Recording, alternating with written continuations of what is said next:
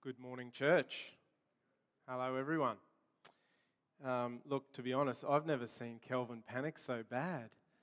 He, he wasn't sure, so surprise.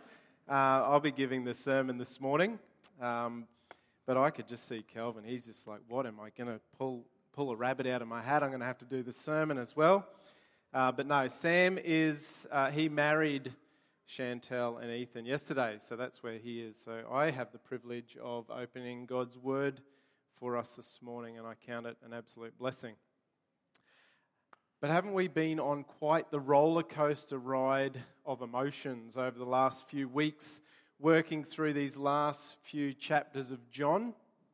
Uh, we've seen the, uh, the trial of Jesus, his crucifixion, his death, his burial, and today we get to have a look at his resurrection. And, and if you've been tracking with us uh, through this John series, because we're actually drawing to a close, there's not that many weeks left, and we'll actually be finished John. But if you've been tracking with us, you will know fully by now that John is pointing to the fact that Jesus is God.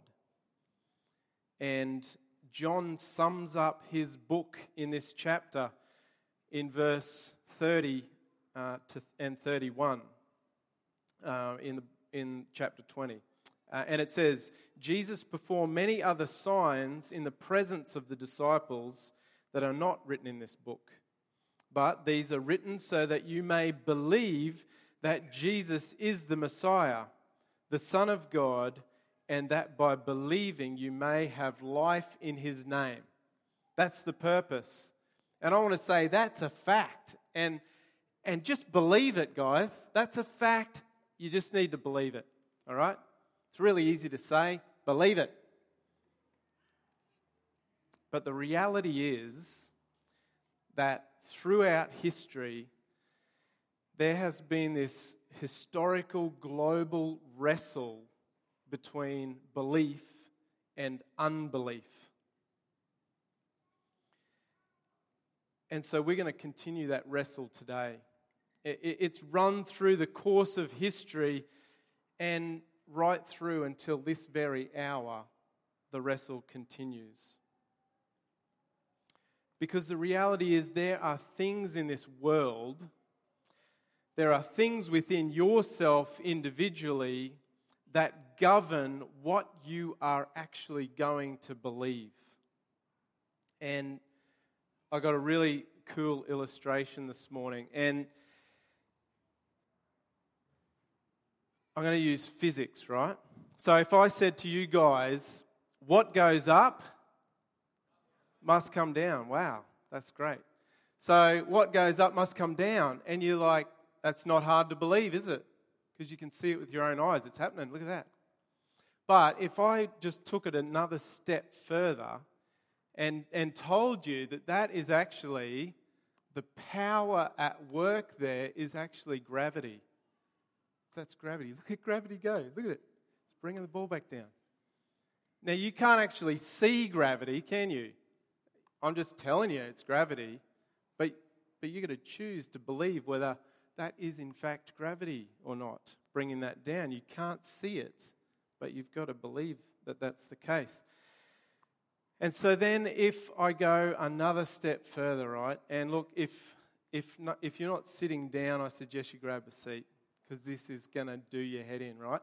So, if you, total hypothetical, if you were born and raised, you spent your whole life on the International Space Station, and somebody said to you, What goes up? What, what goes up? Yeah, I'm not really tracking with you. What goes up? What is actually up? You know? So, how on earth are you going to possibly convince somebody of gravity? Somebody that has never seen gravity or experienced gravity before? And so it's going to come down to somebody else's experience of it. It's going to help in the process of understanding. And so you're just going to have to explain it to them. You're going to have to take them through the textbooks and show them how gravity exists.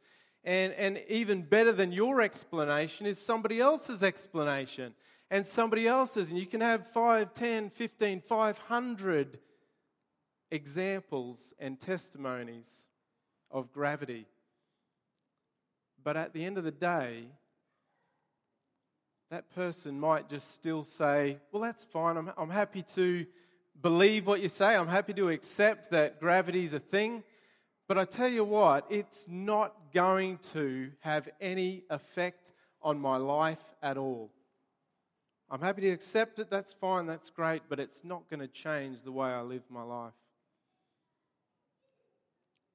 And so I want to say belief without transformative change, it doesn't have an impact on your life, is in fact a form of unbelief. So let's pray together before we actually get into the text. And, and if you genuinely come here this morning seeking to understand God's word and who Jesus is and why Jesus is, pray with me this morning from your own heart's desire to understand. Let's pray. Father God, we, we need to humbly come before you this morning. Lord, we thank you that your word leads us and guides us. The testimonies in this book, Lord, help us to see the reality of, of who you are and what you are. Lord, give us eyes to see the truth of who you are without physically seeing your body, Lord Jesus. Help us to see our need for you. Help us to see that you are the Son of God. Help us to see that we can have life in your name, Lord Jesus. We pray. Amen.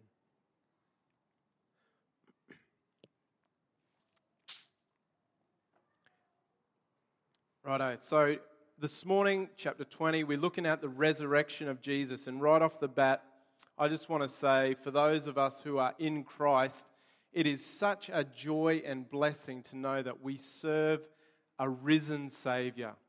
He's alive. That's the difference between Christianity and religion. We serve a living God, not a dead one.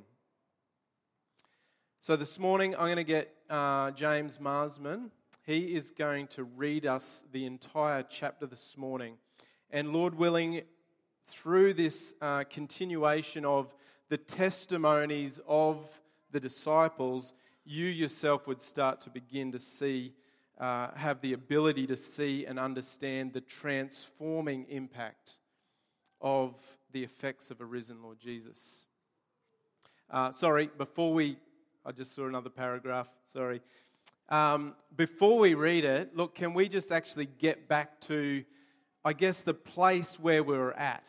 And can we actually try to appreciate the level of emotion, um, the, the grief, the, the level of grief, the loss, the heartbreak, the sorrow, the, the guilt and the shame that the disciples would have been feeling at this very point in time. Over the last 72 plus hours, the followers of Jesus had witnessed their beloved brother, their son, their teacher, and their Lord executed and murdered.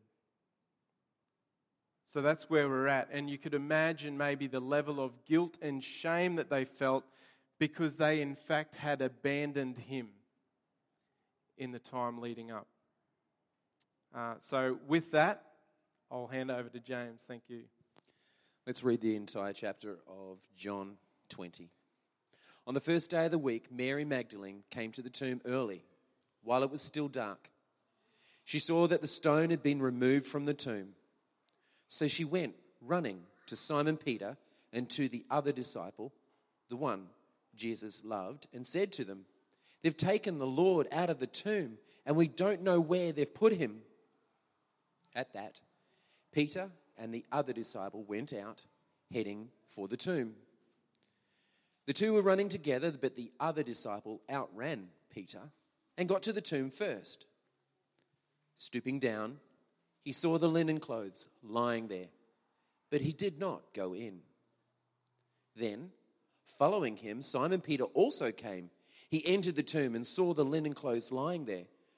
The wrapping that had been on his head was not lying with the linen clothes, but was folded up in a separate place by itself. The other disciple, who had reached the tomb first, then also went in, saw, and believed. For they did not yet understand the scripture that he must rise from the dead. Then the disciples returned to the place where they were staying. But Mary stood outside the tomb crying. As she was crying, she stooped down to look into the tomb. She saw two angels in white sitting where Jesus' body had been lying, one at the head and the other at the feet. They said to her, Woman, why are you crying? Because they've taken away my Lord, she told them, and I don't know where they've put him. Having said this, she turned around and saw Jesus standing there, but she did not know it was Jesus. Woman, Jesus said to her, Why are you crying? Who is it that you are seeking? Supposing he was the gardener, she replied, Sir, if you've carried him away, tell me where you've put him, and I will take him away. Jesus said to her, Mary. Turning around, she said to him in Aramaic, Rabboni, which means teacher. Don't cling to me, Jesus told her, since I have not yet ascended to the Father, but go to my brothers and tell them that I am ascending to my Father and your Father, to my God and your God. Mary Magdalene went and announced to the disciples, I have seen the Lord. And she told them what he had said to her. When it was evening on that first day of the week, the disciples were gathered together with the doors locked because they feared the Jews. Jesus came, stood among them, and said to them, Peace be with you. Having said this, he showed them his hands and his side. So the disciples rejoiced when they saw him, they saw the Lord. Jesus said to them again, Peace be with you. As the Father has sent me, I also send you. After saying this, he breathed on them and said, Receive the Holy Spirit. If you forgive the sins of any, they are forgiven them. If you retain the sins of any, they are retained. But Thomas, called Twin, one of the twelve, was not with them when Jesus came. So the other disciples were telling him, We've seen the Lord. But he said to them, If I don't see the mark of the nails in his hands, and put my finger into the mark of the nails, and put my hand into his side, I will never believe. A week later, uh, his disciples were indoors again, and Thomas was with them. Even through the door, even though the doors were locked, Jesus came and stood amongst them and said, Peace be with you. Then he said to Thomas, Put your finger here and look at my hands. Reach your hand and put it into my side. Don't be faithless, but believe. Thomas responded to him, My Lord and my God. Jesus said, Because you have seen me, you have believed. Blessed are those who have not seen and yet believe. Jesus performed many other signs in the presence of his disciples that are not written in this book. But these are written so that you may believe that Jesus is the Messiah, the Son of God, and that by believing you may have life in his name. Thank you, James. Righto, so Jesus has been dead. If we go right back to the beginning, Jesus has been dead, his body placed in the tomb on Thursday afternoon. And here we are, three days later, on the first day of the week, being Sunday, which that span of time is our Easter holidays, where we celebrate the death, burial, and resurrection of our Lord every year. And so Mary Magdalene comes to the tomb early in the morning while it was still dark. Now, the reality is, Mary didn't actually go to the tomb by herself. We see in the other Gospels that there was a total of six definite people named, ladies named. There could have been more, who knows? But she didn't go alone. And that makes sense because it'd be quite foolish for a, a single lady to go in the dark to, to the burial grounds. Um, so a group of them went together. So these women were the first to see that the tomb was in fact open, it was no longer sealed. And I want to suggest and say that this is actually our first example of unbelief. They, they, they believe that the thing is open for sure, but, but why unbelief? Well, because their first logical explanation that pops into their mind is they have taken our Lord. They've stolen him, they've taken him away, and we don't know where they have put him opposed to the fact that they should have gone, Praise the Lord, he has risen. So now we have Peter and, and the other disciple, whom we understand to be most likely John, the author of this book. These two guys running like the wind to see for themselves if this is true. Could it be just a case of that the women in their state of grief and the early hours, the darkness of the early hours of the morning, they maybe they just went to the wrong tomb. But the reality is again, we see this same level of unbelief in Peter and John. Because they, upon Mary's arrival and her explanation of what they've seen, they too didn't say, Praise the Lord, Mary. Let your heart be, be glad, for the Lord has risen. He's alive. We don't have to be sad any longer. He lives. But no, the teachings of Jesus up until this point, the knowledge imparted while they spent their time with Jesus, hasn't been enough for them to believe that Jesus has done what he said he would do. We also see unbelief in Thomas down in verse 24 where he just refuses to believe. I am not going to, I don't care what you try to tell me, I'm not going to believe until I actually poke the holes in his hand. Then I'll believe. It's this same pattern over and over and over again in the book of John that we see this unbelief, this lack of understanding of the truth. And that is the same pattern that we see in the world today, isn't it? From verse 5 to 10, we, so we see the arrival of these two men, Peter and John. And the novelty of this portion of Scripture is that seemingly John has etched into the eternal Word of God a bit of smack talk. Oh, I beat you, brother. I got there first. I won the race. But it's not that at all. I think here we actually see John building into his testimony a level of accountability, credibility. It's not smack talk, it's not pride, it's not boasting, it's highlighting the urgency of the situation. It's not an early morning social jog to the tomb. It would have been approximately one and a half kilometres to run, and John, maybe being younger and fitter, just got there first. But it wasn't fear that stopped him going into the tomb. I think it's actually he's waiting for a second eyewitness.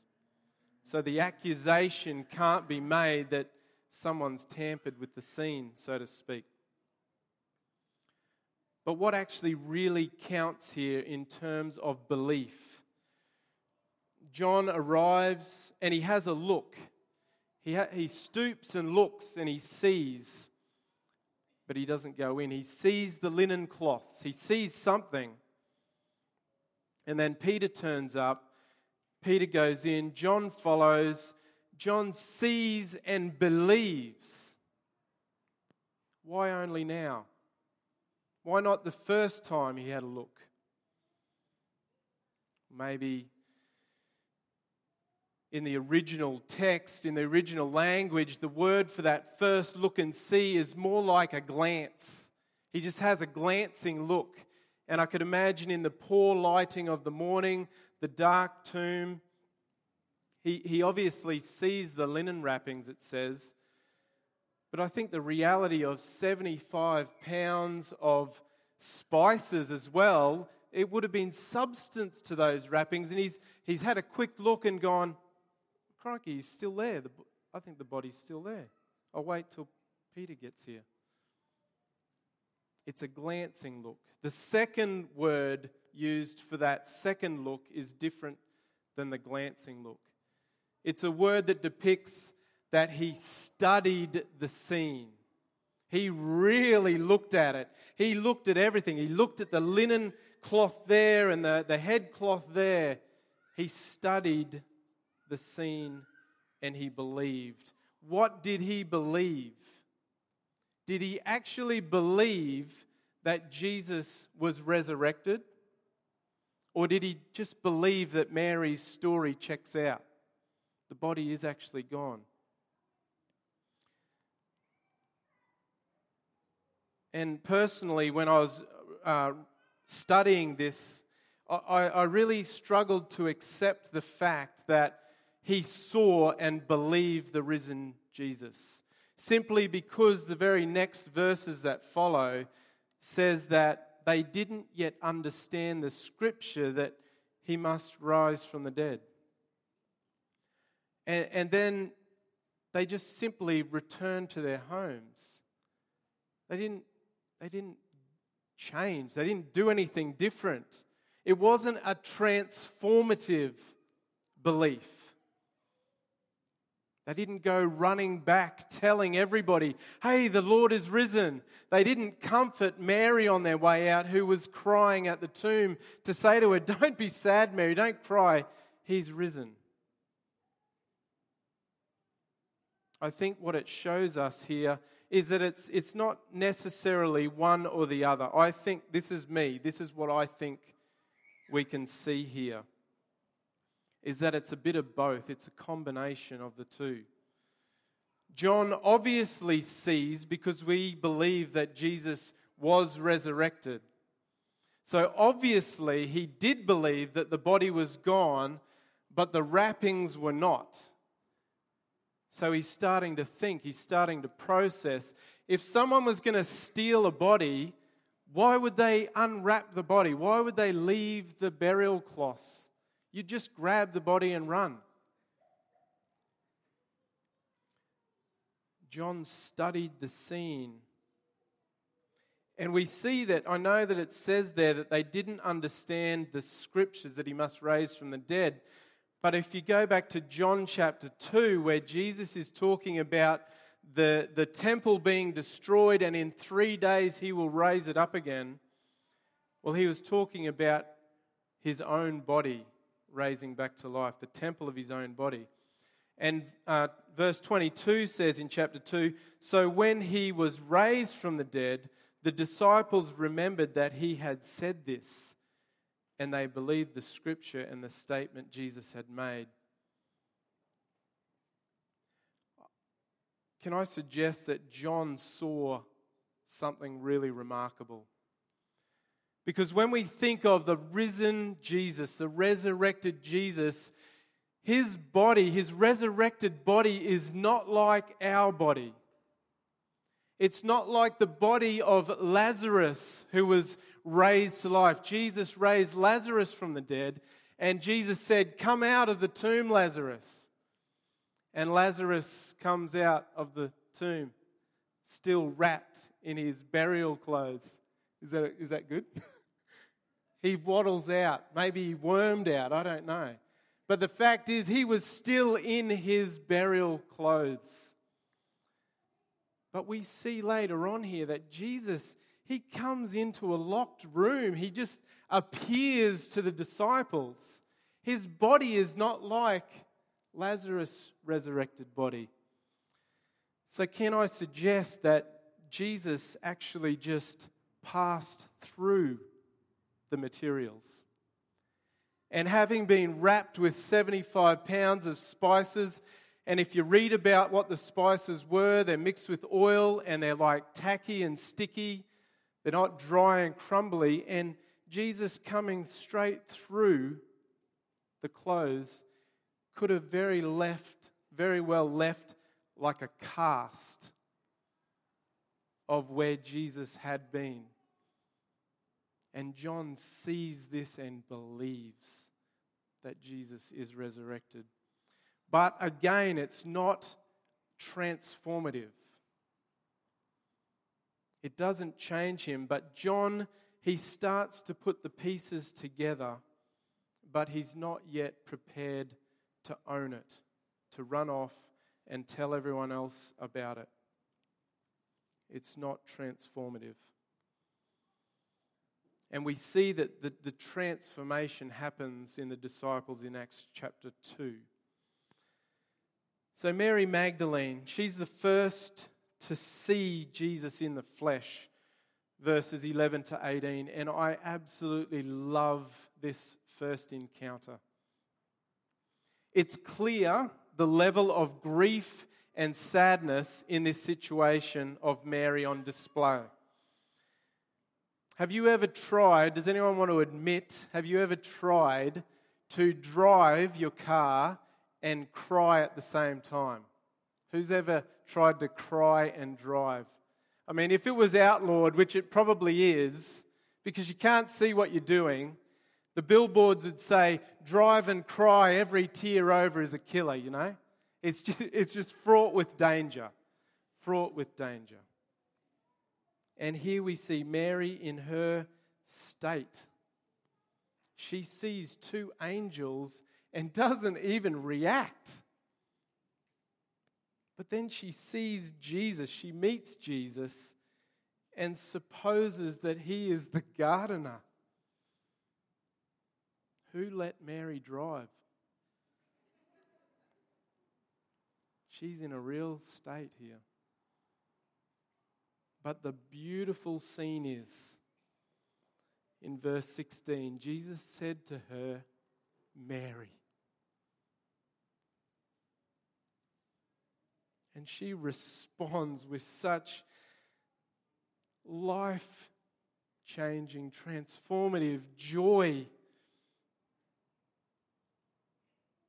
Rabboni, teacher, my Lord, my everything, is what she's saying. And I can't help but think, my sheep hear my voice. John chapter 10, Jesus says, I am the good shepherd.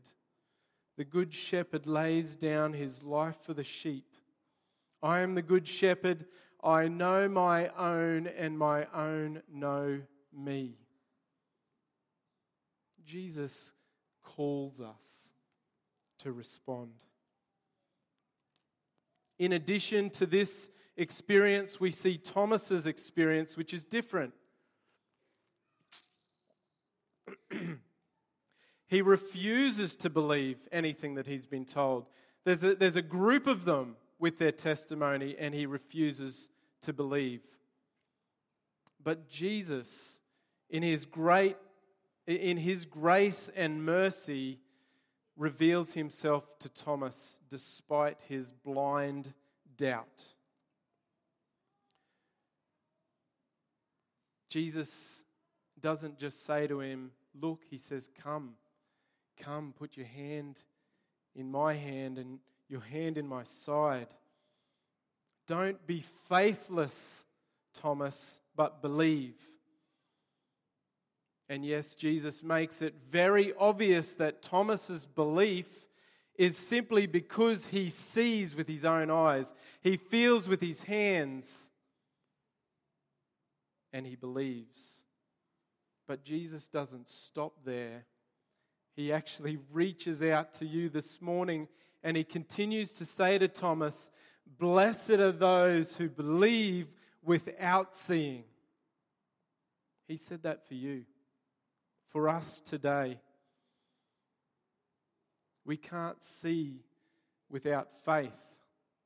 Hebrews 11, verse 1 Now, faith is the reality, it is the tangible assurance of what is hoped for, the proof of what is not seen. Ephesians 2 8 and 9 For you have been saved by grace through faith. It is not anything of yourself, it is a gift of God. There is nothing that you can do to earn enough faith to believe. There's, not an, there's nothing you can't conjure up enough faith to believe that Jesus is the Son of God.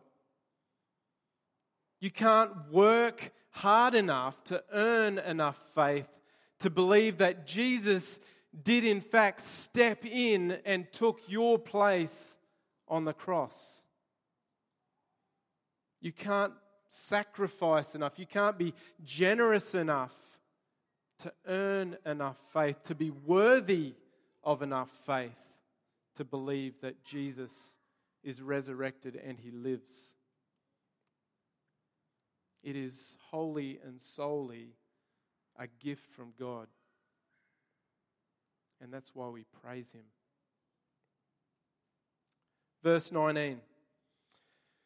When it was evening on the first day of the week, the disciples were gathered together with the doors locked because they feared the Jews. Jesus came and stood among them, not, not limited by the laws of nature. No, he came and he stood and he said to them, Peace be with you. Having said this, he showed them his hands and his side. So the disciples rejoiced when they saw the Lord. And Jesus said to them again, Peace be with you. Jesus appeared to his disciples and what an absolute blessing that would have been for them. He put to rest any level of doubt that they had as to whether he was in fact risen. But Jesus wants us to see here the notable thing that he wants us to see is the thing that he says twice Peace be with you upon the birth of Jesus in those humble surrounds of a stable, the angels of heaven sang, Glory to God in the highest, and peace on earth to all he favors. Jesus is called the Prince of Peace. Jesus, in those words, is highlighting the fact of what he has accomplished. What's the opposite of peace? We've got peace over here. What is the actual opposite to peace? War, unrest, conflict. Jesus is saying, Peace be with you. He's saying, You were, or maybe you still are this morning, you were or are in direct conflict with God because of your sin. But because I, Jesus, the spotless Lamb of God, took the sin of the world, went to the cross, died, rose again, defeating sin and death, making a way, putting an end to the hostility between man and God ending the conflict if you choose to believe. Jesus continues on, As the Father has sent me, I also send you. After saying this, he breathed on them and said, Receive the Holy Spirit. If you believe, oh, sorry, if you forgive the sin of any, they are forgiven them. If you retain the sin, they are retained. What is going on here? Well, the only possible way we can have transforming belief is, is when we genuinely respond to the call of Jesus and believe that our sins, in fact, separate us from the love of God. There's nothing you can do about it except believe that Jesus has done it for you. And at that moment, you will receive the promised gift of the Holy Spirit. He's referred to as our helper. And from that point on, you will be able to fight your sin. You will hate your sin. And you will desire to live for Jesus. When everything seems to be at a loss, you will run to Jesus because he is your everything. Ephesians 1:13 In him you also were sealed with the promised Holy Spirit. When you heard the word of truth the gospel of your salvation and when you believe, the Holy Spirit is the down payment of your inheritance until the redemption of the possession to the praise of his glory. So it's obvious here that Jesus isn't literally giving them the Holy Spirit. It, he's not giving them this God like ability to forgive sin or retain sin on people. It's obvious because there's no transformative change in the disciples. After Jesus had said this, they continued to live in fear. They continued to meet behind locked doors. Jesus is simply commissioning them here. He's saying to them, Go, and when the power of the Holy Spirit comes upon you, I want you to go and share the good news of the gospel. And you know what will happen when you do that? People will respond to the truth and their sins will be forgiven. And if you go and tell the good news of the gospel to the world, people will reject the truth. And guess what happens? Their sins are retained. They live in continued conflict with God we don't see transformative change in the life of the disciples until they receive the Holy Spirit. And that happens in about 10 days' time. In Acts chapter 2, you can read for yourselves. But the Holy Spirit comes upon the disciples. They're meeting again together. There's a crowd of them, and they are transformed. All of a sudden, there's this boldness and zeal for the gospel. They go with boldness proclaiming the good news of Jesus, despite the fact that it could kill them. The haters of Jesus, the antichrists, kill zealous Christians. And we see it continue through today's history countless Christians, day after day, die because of their faith in Jesus.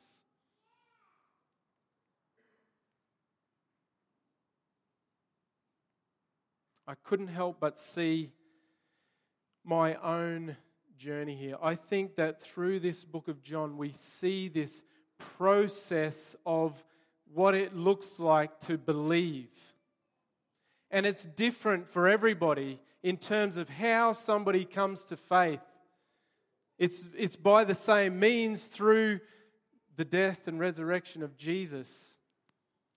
But that journey of coming to true belief is different. And we see John, we see it in John. He comes and he looks and he sees the things, and, and the cogs start to turn, but he, he's not yet transformative belief. And then we see with Mary, Jesus calls her. We're called to Christ to respond to Him. And then when we genuinely believe, we receive the Holy Spirit and we're commissioned to go and share the good news of the gospel. And so for me, I, I kind of relate to John's experience. When I was six years old, I gave my life to Jesus. And, and it was through a tragic circumstance of somebody in the region passing away. Tragically killed. And, and the thought that came to my mind is was, was he a Christian? Did he go to heaven or did he go to hell? And I, I asked my mum and dad, and, and they said, Look, we, we can't be sure. It's not for us to say who goes to heaven or hell. But from what we could see of his life, he wasn't living for Jesus. He, he wasn't proclaiming Jesus. So, probably a really good chance, unfortunately, that he's gone to hell. And that scared the life out of me. And I, I wanted to be on Jesus' team. I wanted to know that I was going to heaven as a six year old. And dad talked me through the gospel, and I gave my life to Jesus that night. And, and the next morning, I rang all my family members, telling them the good news that I'd given my life to Jesus. And everyone was happy for me. And, and even for a period of time at school, I was telling my friends that I was a Christian now. But as I got older, I started to, to slip. It, it kind of, that six year old conversion, without a doubt, gave me a label that I was happy to say that I was a Christian. But as I got older, I became ashamed of that label. I wasn't bold, I wasn't willing to share it with people. And, and then I started to fall into temptation and sin and, and drift away from God, drift away from that belief. And so it wasn't until I was like 16, 15 or 16, so like 10 years later, I was at a youth rally and a Christian youth rally and, and the, the speaker, I couldn't even tell you who it was, he just gave a faithful, powerful gospel presentation that absolutely wrecked me. I saw my sin. And in that moment, I recommitted my life to Jesus.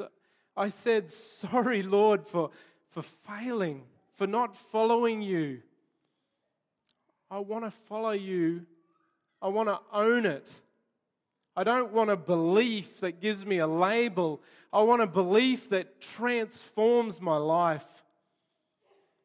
And in that moment, I can see now that that was my moment of transformation.